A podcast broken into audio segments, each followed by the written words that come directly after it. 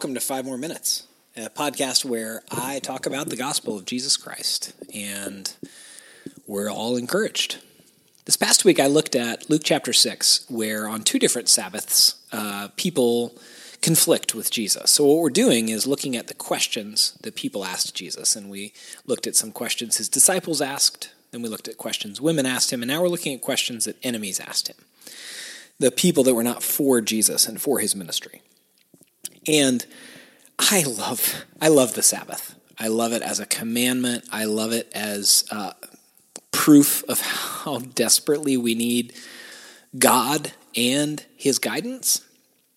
And I don't know how familiar with the scriptures you are, but this happens so many times throughout Scripture that through the Sabbath, which is the fourth command of the scriptures, we notice both how religious we are and how much help we need with the with God life.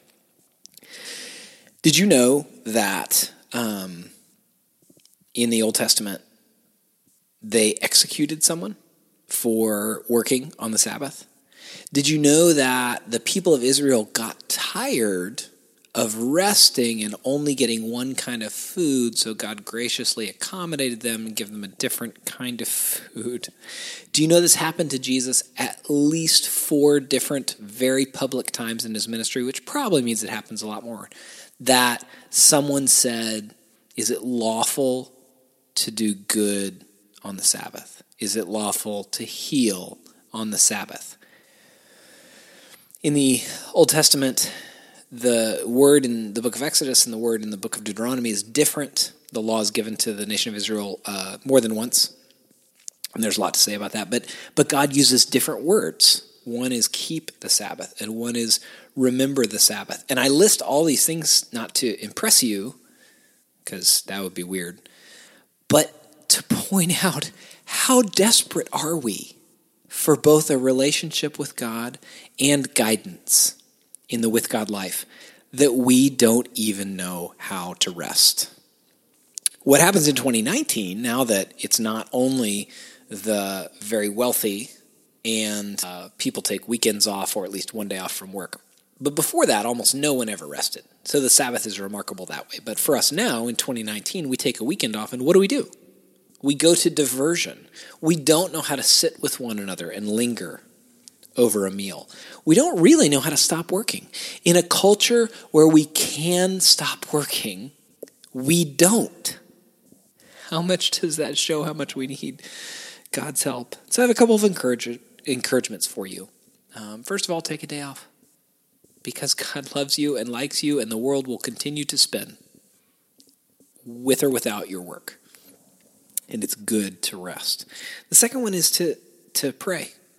Learn to pray and learn to pray a little differently on the Sabbath. Maybe your prayers are shorter on the Sabbath if you're a, a very uh, pious person.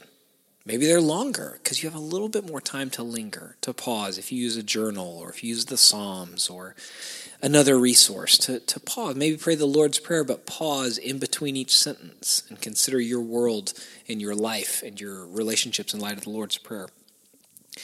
And this is a tricky one for 2019, but but feast. And the reason it's tricky is many of us, if we're middle class or upper middle class, pretty much feast all the time, the way that historically humans would esteem feasting. So the reason it's challenging is you're going to need to, the other days of the week, not feast, but do something special with respect to food on the Sabbath. And the last one is to play, especially if you have kids. Let the day be set apart differently with respect to play with your kids. With my 10 year old, we always go to Dunkin' Donuts. With my 12 year old, we always play Minecraft together in these seasons, and it'll change. But give yourself over to these things. And in each practice, you'll notice how much we need God's help because it's not easy to do any of those things. That's how broken we are. That's how much we are in need of God's goodness and love and mercy and gospel and guidance is that we don't know how to rest. We know how to do diversion, we don't know how to rest. We don't know how to stop working. We don't really know how to pray in a restful way. We don't know how to feast, we don't know how to play. But I hope that you consider and take stop and take a minute after the podcast and consider how can my Sunday be not only a day of corporate worship at church, but also a day of play and ceasing and resting and feasting. The good news of Jesus purchases these things for our soul, and so we enjoy them. That's it for five more minutes this week. I hope that you're encouraged, and I hope that you have a delightful Sabbath.